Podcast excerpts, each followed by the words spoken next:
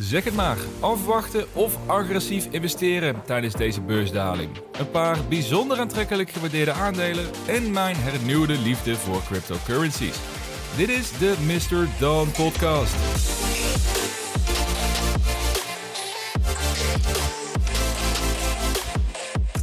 Het is weer maandag, dus tijd voor een nieuwe aflevering van deze podcast. En voor vandaag heb ik een hoop verschillende punten om te bespreken. Het was eh, sowieso al geen rustige periode op de beurs, maar deze weken zijn er aan nieuwtjes en ontwikkelingen zeker geen gebrek. Want we beginnen zo meteen met een terugblik op de afgelopen weken. De Nasdaq gaat namelijk richting een dieptepunt in de afgelopen 12 maanden. En veel aandelen die voor een langere tijd als een triple-A-aandeel beschouwd werden, zoals eh, Netflix, Meta, Nvidia, nou, die dalen in de mate die waarschijnlijk weinig beleggers hadden voorspeld voor de start van dit jaar. Dus hoe spelen we ons spel in een bizarre markt zoals deze? Nou, daar ga ik het allereerst over hebben. Ook wil ik het hebben over crypto. In 2020 heb ik daar toen bijna 500% rendement op gehaald. Maar eigenlijk sinds die tijd heb ik geen serieuze crypto-positie meer gehad. Maar dat gaat binnenkort veranderen, want voor het eerst in een lange tijd zie ik de potentie van crypto. Dat mede door de ontwikkelingen rondom Web3, of eigenlijk met name rondom die ontwikkelingen. Er klikt iets in mijn hoofd waardoor ik wel weer een serieuze crypto-positie ga openen in de komende maanden. En mijn gedachten erbij, nou, die wil ik natuurlijk graag met jullie delen. En daarbij gaan we opnieuw een portfolio van een luisteraar bekijken en deel ik een vijftal aantrekkelijk geprijsde aandelen. Dus ook deze week zijn er weer een aantal leuke vragen binnengekomen van luisteraars. Dus we krijgen een, eh, een leuke, gevarieerde aflevering vandaag. En dat is mede mogelijk door de steun van de vrienden van de show. En onlangs zijn er drie nieuwe vrienden bijgekomen. Dus dankjewel en welkom aan Merel, Ken en Robert. De eerste exclusieve aflevering staat inmiddels live voor de vrienden met een analyse van het cloud softwarebedrijf Datadog. Dus meer info hierover in de show notes. Maar voordat we van start gaan, eerst nog de bekende disclaimer. Dit is geen financieel advies. Doe altijd je eigen onderzoek en beleg alleen met geld dat je voor een langere tijd kunt missen. En vind je dit nou een toffe podcast? Ja, dan zou je mij helpen om een score achter te laten via de Spotify-app of via de Apple Podcast-app. En ik moet toegeven, ik ben oprecht jaloers op beleggers die nu pas net vorige week voor het eerst hun broker-account hebben geopend. Wat mij betreft zitten we namelijk in een fase die vergelijkbaar is met de correctie gedurende de start van de pandemie. En dat is in mijn ogen een enorme kans om relatief goedkoop uitstekende aandelen op te pikken. Ja, en daarom vind ik het extra jammer dat veel mensen die ik nu spreek, die graag zouden willen starten met beleggen, dat nu te spannend vinden om in te stappen. Als zij deze kans zouden herkennen, namelijk, zouden ze zichzelf in mijn ogen in ieder geval een, eh, een groot plezier doen. Maar goed, dat is mijn kijk op de markt. Maar er speelt op dit moment natuurlijk wel ontzettend veel. De Nasdaq staat op het punt om het laagste punt in de afgelopen 12 maanden aan te gaan tikken. Ja, dat komt natuurlijk niet uit het niets. De inflatie is gigantisch, waardoor de Amerikaanse Fed steeds agressiever wordt in het verhogen van de rentes. Tegelijkertijd lijkt de oorlog in Oekraïne langer te gaan duren dan verwacht, waardoor we enorme stijgingen zien van grondstoffen en energieprijzen. Ja, oftewel, de wereld en de economie is wel eens stabieler geweest. En vanuit die gedachte begrijp ik ook wel dat veel beleggers angstig zijn om hun geld nu aan het werk te zetten. Maar tegelijkertijd beschouw ik dat zelf als een vergissing om nu vol in cash te blijven zitten en langs de zijlijn toe te blijven kijken. Dus laat ik toelichten waarom ik dat vind. Nou, om te beginnen laat ik een paar aandelen noemen met hun performance in de afgelopen vier maanden. Shopify was een van de meest geliefde aandelen op de beurs, is dit jaar al met 66% gedaald. Meta, Facebook, is met 45% gedaald. Dat is een, eh, een megacap. Nvidia, misschien wel het, het meest geliefde aandeel van vorig jaar, is 34% gedaald. Coinbase, misschien een van de meest vooruitstrevende bedrijven als het gaat om crypto, is 48% gedaald. HubSpot is een van de meest geprezen bedrijven onder werknemers. Die hebben al jarenlang staan dus bovenaan de Glassdoor-verkiezingen. 40% gedaald. Ja, en zo kan ik nog wel even doorgaan. Maar bij het gros van deze bedrijven is er fundamenteel niet heel veel veranderd. Behalve allicht hier en daar een, een tijdelijke tegenvaller die eigenlijk geen naam mag hebben in het grote plaatje. En dit zijn ook nog eens geen volatiele small caps. Dit zijn bedrijven die soms wel honderden miljarden waard waren. En dat is wel echt een bijzonder gegeven. En het zegt veel over het sentiment op de beurs momenteel. Want geen enkel aandeel lijkt nog veilig. Ja, allereerst kunnen de aandelen nog verder naar beneden? Nou, absoluut. Dus 10%, 20%, eh, misschien zelfs wel 40% kunnen ze nog meer naar beneden. Dat is altijd een scenario. En dat is ook iets waar je bewust van moet zijn. Maar ik denk dat deze mindset onbewust ook zorgt voor twee fouten die een rationele belegger niet zou moeten maken. De grootste fout is wat ik het rupsje nooit genoeg syndroom noem. En dit gebeurt met name bij beleggers die geen plan hebben opgesteld. Dus hiermee bedoel ik dat beleggers hun favoriete aandelen fors zien dalen. In een mate waar zij een half jaar geleden een moord voor zouden hebben gedaan om te mogen kopen rond dat niveau. Maar ja, door angst en door gierigheid, in de hoop dat de aandelen nog goedkoper worden, besluiten ze om af te wachten. Vandaar dat ik al sinds de start van deze podcast benoem hoe essentieel het is om een wishlist te hebben met een koopdoel die je hebt bepaald vanuit fundamentele redenen. Want als je dat niet hebt, dan ga je gegarandeerd mooie kansen missen, omdat de markt bij iedere daling nog negatiever wordt. Ja, en als je nu al de trekker niet durft over te halen, ja, waarom zou het dan anders zijn zodra iedereen om jou heen begint te roepen dat de beurs gaat klappen? En daarbij wordt ook vaak het punt gemaakt dat het jaren duurde voordat bedrijf X weer hun all-time high heeft aangetikt. Ja, en dan ga je ervan uit dat iemand op het hoogste punt heeft gekocht en niet de aankoopprijs heeft verlaagd over die periode heen. Ja, misschien komt het doordat ik een rasoptimist ben, dat ik daar misschien een tikkeltje geïrriteerd van word van dat soort, uh, van dat soort posts. Maar daarmee ga je eigenlijk standaard uit van de worst case scenario. Dus ik heb voor de lol eens berekend ja, hoeveel rendement zou ik maken met mijn huidige portfolio als de aandelen nu weer hun all-time high zouden aantikken. Nou, in dat geval zou, dan, zou mijn portfolio ongeveer 500% rendement maken. En als ik daar dan 10 jaar over zou doen, de, de uitspraak die vaak wordt aangehaald, ja, dan is dat een gemiddeld rendement van ongeveer 20%. Ver boven het gemiddelde beursrendement. Dus als het 10 jaar duurt voordat mijn aandelen weer een all-time high aantikken, ja, dan teken ik daar meteen voor. En dat is het logische redeneren en het optimisme wat je mist zodra de beurs nieuwe dieptepunten aantikt. Want dan krijg je het gevoel dat het alleen maar slechter kan.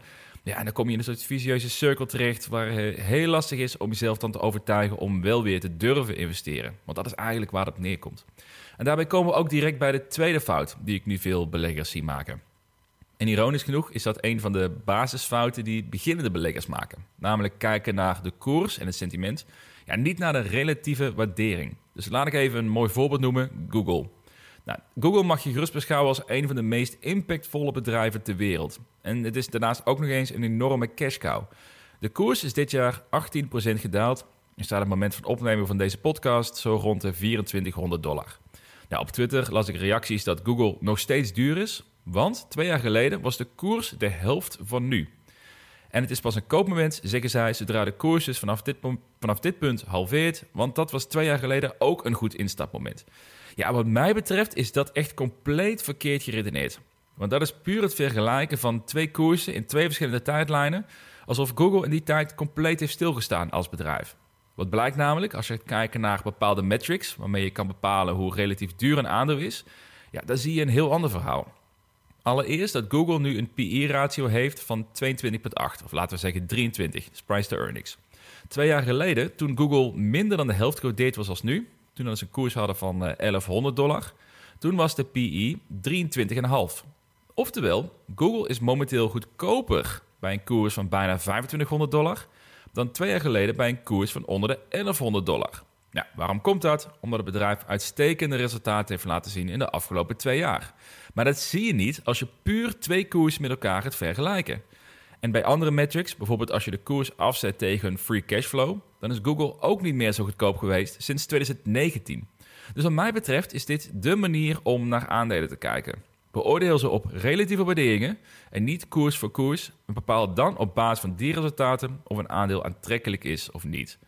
En in Google met een PE van bijna 23, wat overigens direct overeenkomt met de PE van de totale Nasdaq, of de gemiddelde PE ervan, ja, kan ik echt niet rationeel beschouwen als een duur aandeel. Sterker nog, hierover kreeg ik ook een vraag van, eh, van Danny.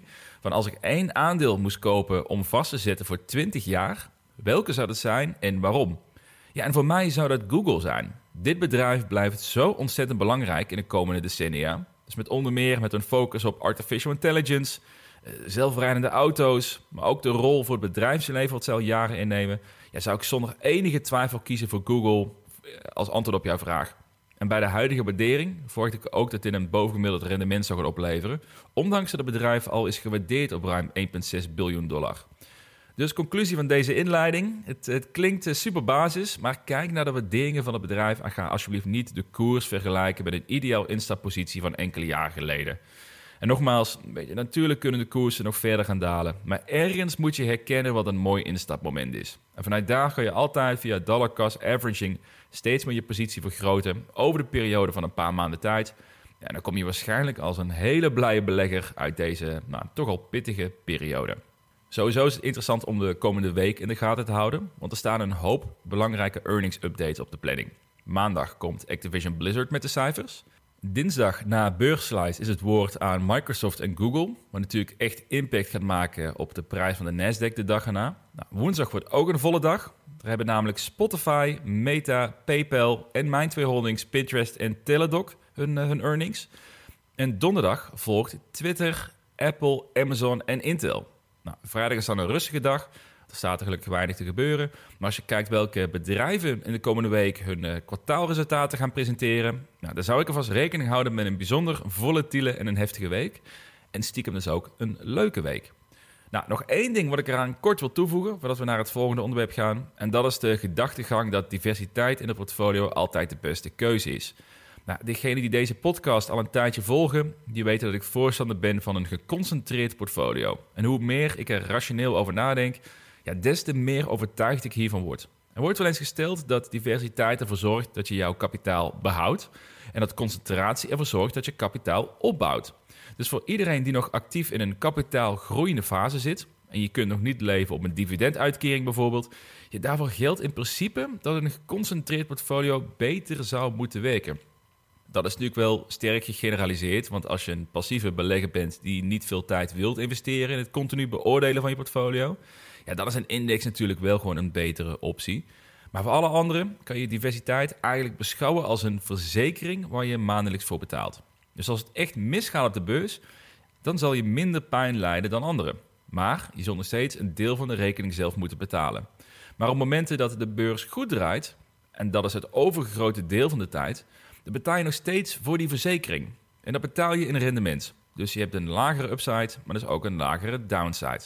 En als dat voldoende is voor jouw doelen en je wil vooral je risico beperken, ja, dan natuurlijk is dat helemaal prima. Maar ik denk dat sommige beleggers de kosten van deze verzekering onderschatten.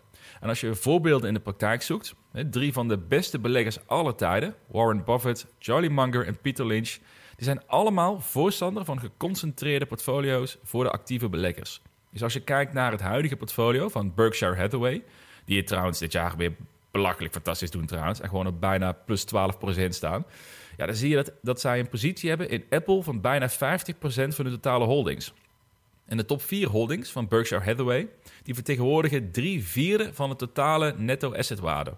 En ja, dat zegt in mijn ogen wel iets. Dus besef goed dat je met een divers portfolio ook een prijs betaalt die je misschien minder hard ziet, maar wel net zo hard voelt in je rendement.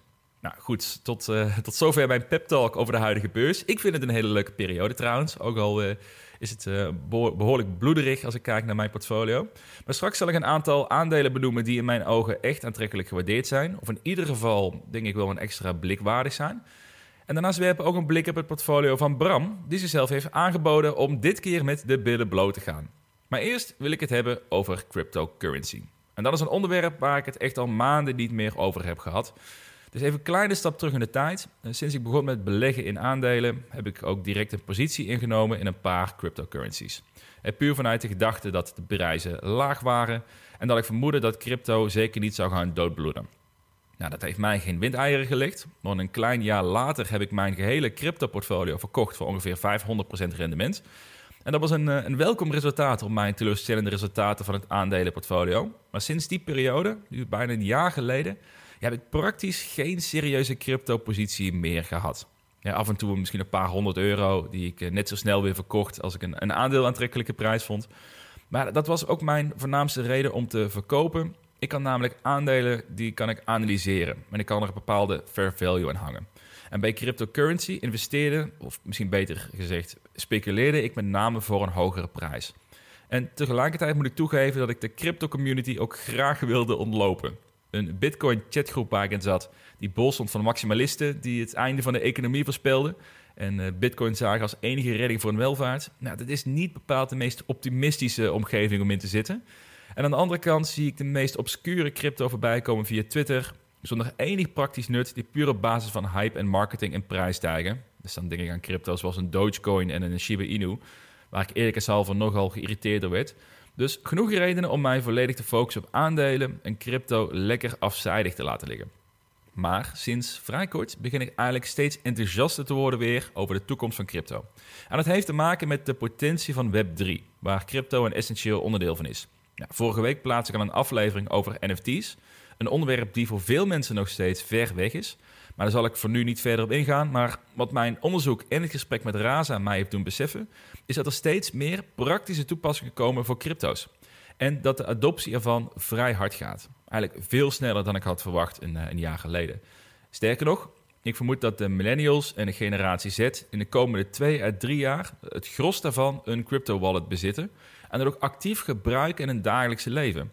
Dus langzaam begint bij mij in het hoofd te klikken en komt er het besef dat dit meer kan zijn dan puur speculeren op een hogere prijs. Dus vandaar dat ik mijn strategie iets meer richting crypto aan het verschuiven ben. En dat doe ik op twee manieren. Dus allereerst via uiteraard aandelen. Toch hetgeen waar, eh, waar mijn focus op blijft liggen. En mijn belegging in Coinbase heb ik de afgelopen weken fors uitgebreid. Inmiddels is dat 9% van mijn portfolio. En ik vermoed ook dat als de koers verder blijft dalen, ja, dat binnen niet al te lange tijd richting de 15% zal gaan van mijn portfolio. Ik beschouw Coinbase namelijk als een serieuze kanshebber om een van de bepalende bedrijven te worden in de aanstaande Web3-ontwikkeling. Sterker nog, in mijn hoofd is er zelfs een kleine kans dat Coinbase over 10 jaar tijd dat het een van de meest belangrijke bedrijven op de beurs kan behoren. Het blijft wel een bijzonder lastig aandeel om echt goed te analyseren. Allereerst omdat ze sterk afhankelijk zijn van de mate van handelactiviteit in crypto.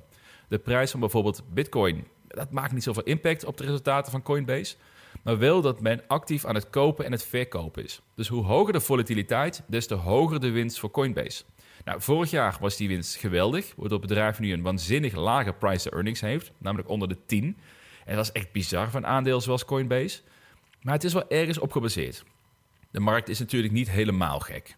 Dus Coinbase verwacht het komende jaar verlies te maken, mede door forse investeringen onder meer in het aantal werknemers. Ja, ze willen een powerhouse bouwen voor over 10 jaar en niet voor komend jaar. Dus ik verwacht wel de nodige pijn en negatief sentiment op de korte termijn. En tegelijkertijd zie je, als je kijkt naar de handelsvolume van crypto, dat die bijzonder hard is gedaald sinds Q4 vorig jaar. Dus ook dat is iets waar waarschijnlijk ja, echt wel impact gaat maken op de resultaten van Coinbase. Maar anderzijds, dat maakt mij niet zoveel uit, want dit is ook een investering waar je 5 tot 10 jaar vooruit kijkt en niet naar het komende jaar. En dat is iets waar ik graag van wil profiteren. Vandaar dat ik bijzonder agressief ben op Coinbase momenteel. Maar naast Coinbase kan je natuurlijk ook investeren in cryptocurrencies zelf. Het kan leuk zijn om te speculeren met coins met een kleine market cap. Maar voor mij persoonlijk wil ik enkel nog in crypto investeren waar ik kan inschatten wat de toegevoegde waarde gaat zijn voor het ecosysteem. Vandaar dat ik maar drie crypto's momenteel op mijn wishlist heb. En dit is absoluut geen endorsement van deze drie. Ik ben ook echt nog aan het leren uh, om de techniek erachter te begrijpen. Maar het zijn er wel drie die ik uh, al wat langer op het oog heb. En dat is Cardano, Polygon en Uniswap. En Cardano zie ik zelf als, of ziet eigenlijk, Cardano ziet zichzelf als de derde generatie van blockchains. Dus eigenlijk een soort next level op Ethereum. En ik ben altijd fan geweest van het steunen van de underdog. En met Polygon heb ik zelf ervaring opgedaan met het minten van NFT's. Vanuit daar besef ik ook hoe praktisch deze cryptocurrency is. En het feit dat een van de snelst groeiende fintech-bedrijven ter wereld, Stripe, vorige week heeft bekendgemaakt dat zij het Polygon-netwerk gaan gebruiken. Ja, dat geeft mij genoeg houvast om te erkennen dat deze crypto een mooie toekomst heeft. En de derde coin is Uniswap. En dit is een platform waar je eenvoudig de ene crypto voor de andere kunt omruilen. Zij verdienen geld op die transactie. Dus eigenlijk een soort Coinbase, alleen kun je er alleen ruilen en niet kopen. Maar het heeft wel drie sterke en bijzondere eigenschappen. Het is veilig, want jouw crypto wordt nergens vastgehouden, maar gaat direct van wallet to wallet. Er zijn geen beperkingen en iedereen met internetconnectie en een wallet kan het gebruiken. En je hoeft geen persoonsgegevens achter te laten, omdat het dus puur een wallet-to-wallet transactie is. En weet je wat helemaal bizar is trouwens? Uniswap heeft iets meer dan 50 medewerkers, maar ze doen ongeveer 70% van een transactievolume van Coinbase, die ruim 3700 medewerkers hebben. Dus dat is zeker een bedrijf waarin ik wil investeren door middel van het bezitten van een Uniswap coins. Dus wat mij betreft is het helder dat cryptocurrencies steeds belangrijker gaan worden met de opkomst van Web3 ja, en hoe met name de generatie Z opgroeit met het idee dat digitaal eigendom net zo waardevol is als fysiek eigendom. Dus de komende periode hoop ik mijn crypto-positie weer 10% te kunnen maken van mijn netto-waarde. Dus wat mij betreft, laat de nieuwe crypto-winter maar komen en dan eh, gaan we daar uh, mooi van profiteren. Nou, tot zover het crypto-deel. Uh, nog twee onderwerpen te gaan voor vandaag. Mijn lijst aan aantrekkelijk gewaardeerde aandelen en de portfolio van Bram. Nou, we beginnen met het portfolio van Bram en dan sluit ik af met het, met het lijstje met interessante aandelen. Oké Bram, tijd voor een blik op jouw portfolio. Hij heeft een portfolio van 15 aandelen, dus nog steeds een vrij geconcentreerd portfolio. Zelf beschouw ik maximaal 20 individuele aandelen als een, een redelijk geconcentreerd portfolio, dus we spreken dezelfde taal in deze. En zijn vier grootste posities zijn Amazon, Google, Salesforce en Shopify met ieder 10%. Daarna volgt de middenmoot met Adyen, Meta, Process en Thor Industries met 8%. En de startgroep met 5% posities bestaat uit Heidenberg Cement, wat bij mij uh, stiekem Breaking Bad vibes oplevert. Zalando, Just Eat Takeaway en dan vier bekende namen, voor mij in ieder geval, Pinterest, PubMatic, CM.com en Desktop Metal. Dus ik durf stiekem de aanname te maken dat Bram een trouwe luisteraar is van deze podcast met deze, met deze vier laatste namen. Nou, allereerst vind ik het sterk om te zien hoe je spreiding hebt aangebracht in jouw portfolio. Het voelt heel gedisciplineerd om tussen de 10 en 5 procent te blijven voor je hele portfolio, ja, zonder één aandeel ja, zwaarder of beperkter te gaan wegen. Ook zie ik een mooie spreiding tussen megacaps, midcaps en smallcaps en heb je een nadrukkelijke focus op tech-aandelen. En vandaar dat ik het leuk vind om twee aandelen te zien die eigenlijk compleet buiten de scope lijken te vallen, namelijk Thor Industries en Heidenberg Cement. Ik moest voor beide aandelen ook googlen wat ze doen. Maar Thor verkoopt recreatievoertuigen en campers. En Heidenberg Cement, nou, die had ik misschien niet hoeven te googlen. Zij blijven trouw aan een naam, namelijk het verkopen van cement. En ik vind het altijd wel leuk om dit soort exotische verrassingen te zien in het portfolio van iemand. Dus ik ben eigenlijk heel benieuwd naar de redenen waarom je deze aandelen bezit. Uh, met name door de stevige tech-focus die je hebt. Maar misschien heb je wel twee zwaar ondergewaardeerde aandelen gevonden, wie weet. En wat ik ook een sterke eigenschap van jouw portfolio vind, is dat je ook bewust dan wel onbewust rekening houdt met valutaprijsfluctuaties. Want met Adyen, Process, Zalando, Just en CM.com bestaat een derde van je portfolio uit aandelen op basis van de euro. Nou, hiermee heb je in ieder geval ingedekt tegen een dalende waarde van de dollar. En dat is iets wat veel beleggers in tech, waaronder ik zelf, ja, stiekem eigenlijk geen rekening mee houden. En dat is misschien wel ten onrechte. En als ik kijk naar jouw totale portfolio, dan ziet het er bovenal gewoon ontzettend solide uit. Ongeacht dat je waarschijnlijk ook de nodige pijn zal hebben gevoeld dit jaar. Want ik denk vanuit een uh, snelle rekensom, denk ik dat je 30 à 35 procent in waarde hebt verloren dit jaar. Dus uh, net zoals praktisch iedereen in tech-aandelen. Dus dat is ook geen verrassing. Maar ik denk wel dat er een aantal aandelen bij zitten die het de komende jaren ontzettend goed kunnen gaan doen. Dus ik hoop eigenlijk vooral dat je profiteert van deze negatieve beurs. En deze kans benut om je gemiddelde aankoopprijs naar beneden te halen. Shopify, Meta, Process en Pinterest bieden in mijn beleving namelijk een enorme upside in de komende jaren. Als je kijkt naar de huidige koers. Het enige aandeel wat ik niet zo goed kan plaatsen is Zalando, met een PI van 50. Al zie ik wel dat ze, verrassend eigenlijk, flinke stappen aan het maken zijn qua winstgevendheid. Nou, nu staat Zalando ook niet op mijn, uh, op mijn radar. Dus waarschijnlijk is dat iets waar je hele goede redenen ook voor, ook voor hebt. Maar ik vind het nog een, uh, een vreemde eend in de bijt. En ik heb ook mijn twijfels over Just Eat. Maar aan de andere kant zou dat wel een mooie overnamekandidaat kunnen zijn in de komende twee jaren. Dus ook daar zou stiekem misschien wel wat, uh, behoorlijk wat rendement op gehaald kunnen worden. Maar al met al een uh, mooi gebalanceerd portfolio. Met Thor en Heidenberg als leuke, verrassende keuzes in een uh, tech-georiënteerd portfolio. Ik ben nog steeds heel benieuwd naar je redenen daarvoor, puur vanuit interesse. Maar los van die twee en eventueel Zalando en Just Eat Takeaway ja, zou ik de aandelen op jouw lijst zeker beschouwen als sterke keuzes om de komende jaren jouw portfolio omheen te blijven bouwen. Dus dankjewel nogmaals voor het delen, Bram.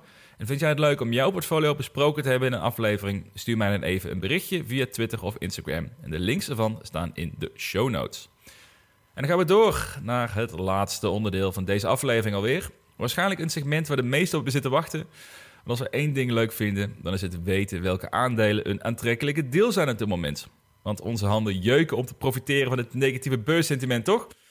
Dus ik was afgelopen zaterdag was ik een lijst aan het opstellen met aandelen die uh, één jaar geleden nog als de meest geliefde techbedrijven op de beurs werden gezien. En ik was oprecht verbaasd om te zien hoe sterk deze aandelen zijn gedaald in de afgelopen maanden.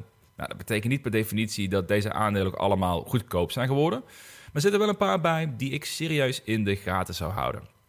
Hiervoor heb ik wel mijn gebruikelijke market cap van maximaal 50 miljard dollar losgelaten om een iets breder blikveld aan te kunnen houden. En uiteindelijk kwam ik op vijf aandelen die in mijn ogen ja, zodanig aantrekkelijk gewaardeerd zijn dat het misschien wel een extra blik waard is. Er zitten een paar bij die uh, misschien voor heel vanzelfsprekend zijn en een paar waar, uh, die misschien een beetje in een grijs gebied vallen. Maar dan is natuurlijk jouw keuze om uiteindelijk te besluiten of je er wel of niet verder iets mee gaat doen. Ik heb de aandelen in mijn portfolio in ieder geval buiten beschouwing gelaten. Anders kon je mijn vijf keuzes waarschijnlijk al direct invullen. En dat zou eh, een saaie afsluiting zijn geweest van deze podcast. Nou, mijn eerste keuze is een aandeel die Bram in zijn portfolio heeft. En dat is Shopify. Ja, ik ben gewoon een, ik ben fan van dit bedrijf. Zij hebben e-commerce mogelijk gemaakt voor iedereen. Met een eh, geweldig en een betaalbaar platform.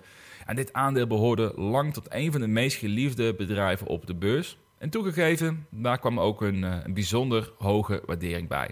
De gemiddelde PE vorig jaar lag rond de 70, dus dat is echt pittig. Maar doordat de koers sindsdien fors is gedaald, is de price to earnings inmiddels gezakt naar een zeer aantrekkelijke 21 keer de winst. En hiermee is Shopify goedkoper dan het gemiddelde van de Nasdaq op basis van de earnings.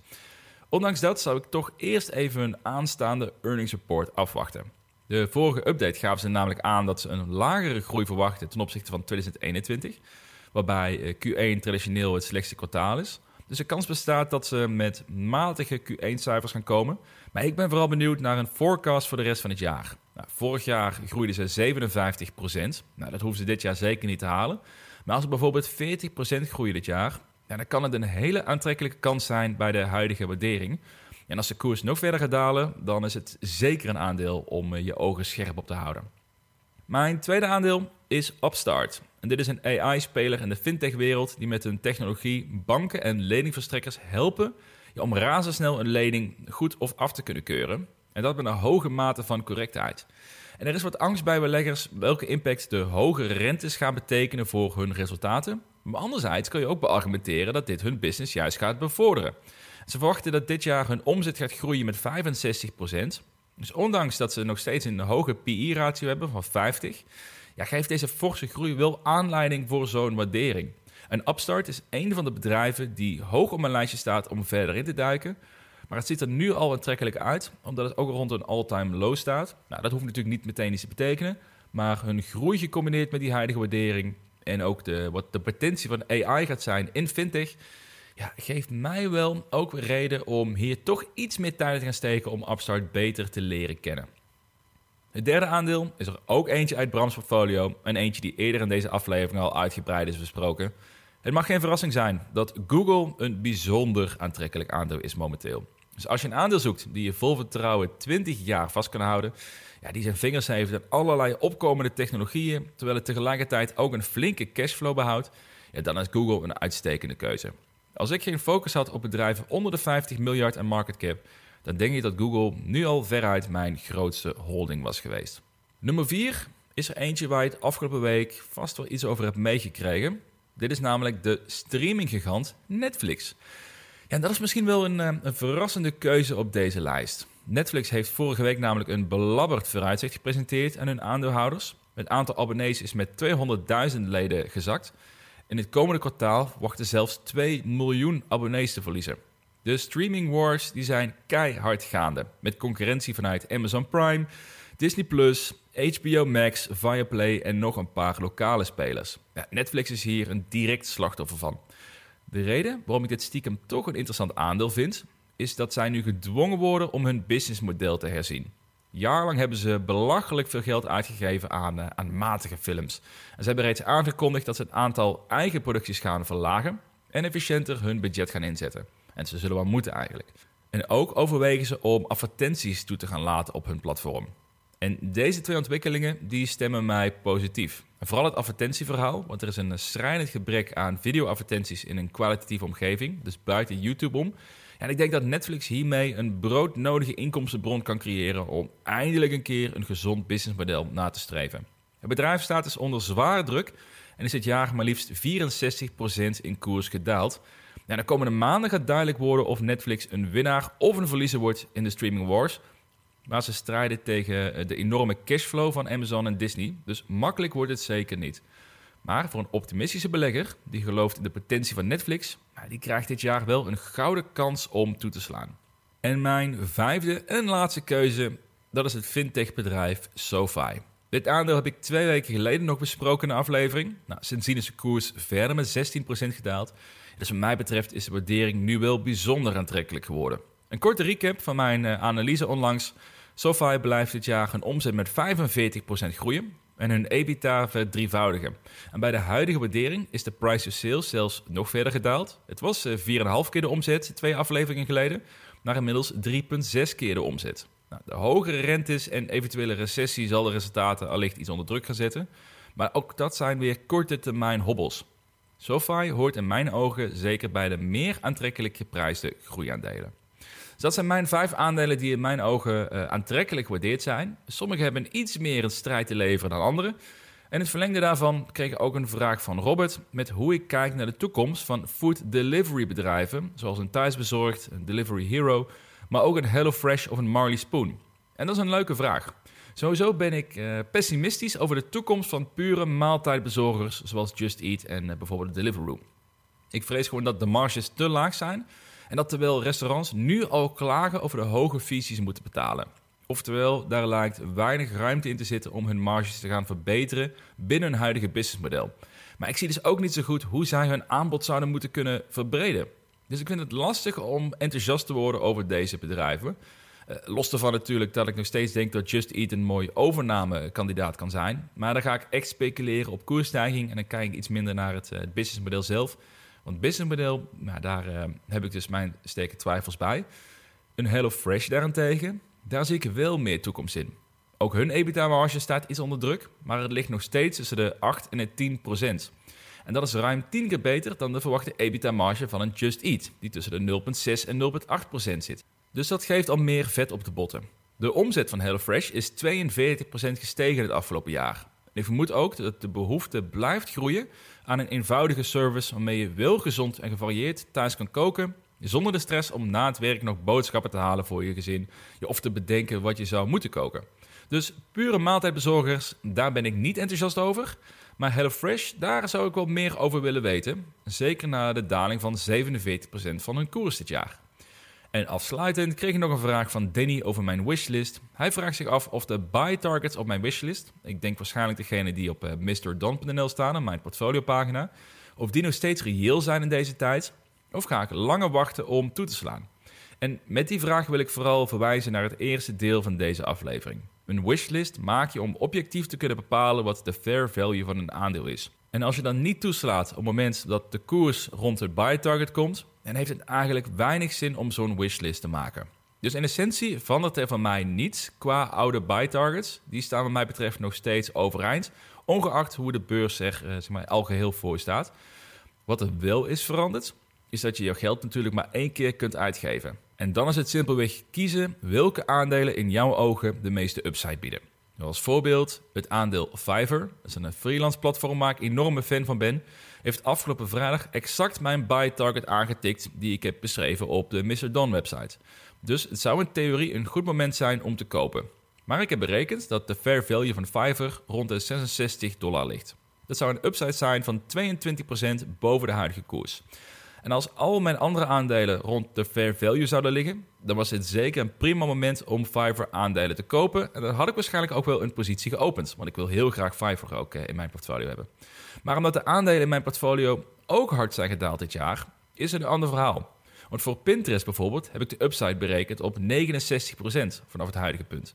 En voor Coinbase is dat zelfs 123%. Nou, dan stop ik natuurlijk veel liever mijn geld in die twee aandelen, totdat ik daar een volle positie in heb, dan het openen van een nieuwe positie in Fiverr, ongeacht dat het buy target is aangetikt. Dus dat is puur eigenlijk meer een kwestie van kiezen en prioriteiten stellen. Want ik ben 100% geïnvesteerd, ik heb geen cash beschikbaar meer aan de zijlijn, dus dat zou betekenen dat ik een andere positie zou moeten opofferen daarvoor. Ja, dat lijkt mij de huidige fase niet interessant. Dus uh, lang vooral kort, nee, de buy targets blijven overeind, maar ik ben wel kritisch waar ik mijn zeldzame kapitaal in investeer. En ik ga gewoon kijken waar ik de meeste upside in verwacht voor de komende jaren. Alright, dat was hem weer. We zijn aan het einde van de aflevering gekomen. Dankjewel voor het luisteren. Check vriendvandeshow.nl slash MrDawn als je mij wilt steunen en toegang wilt krijgen tot exclusieve afleveringen. En graag tot de volgende week.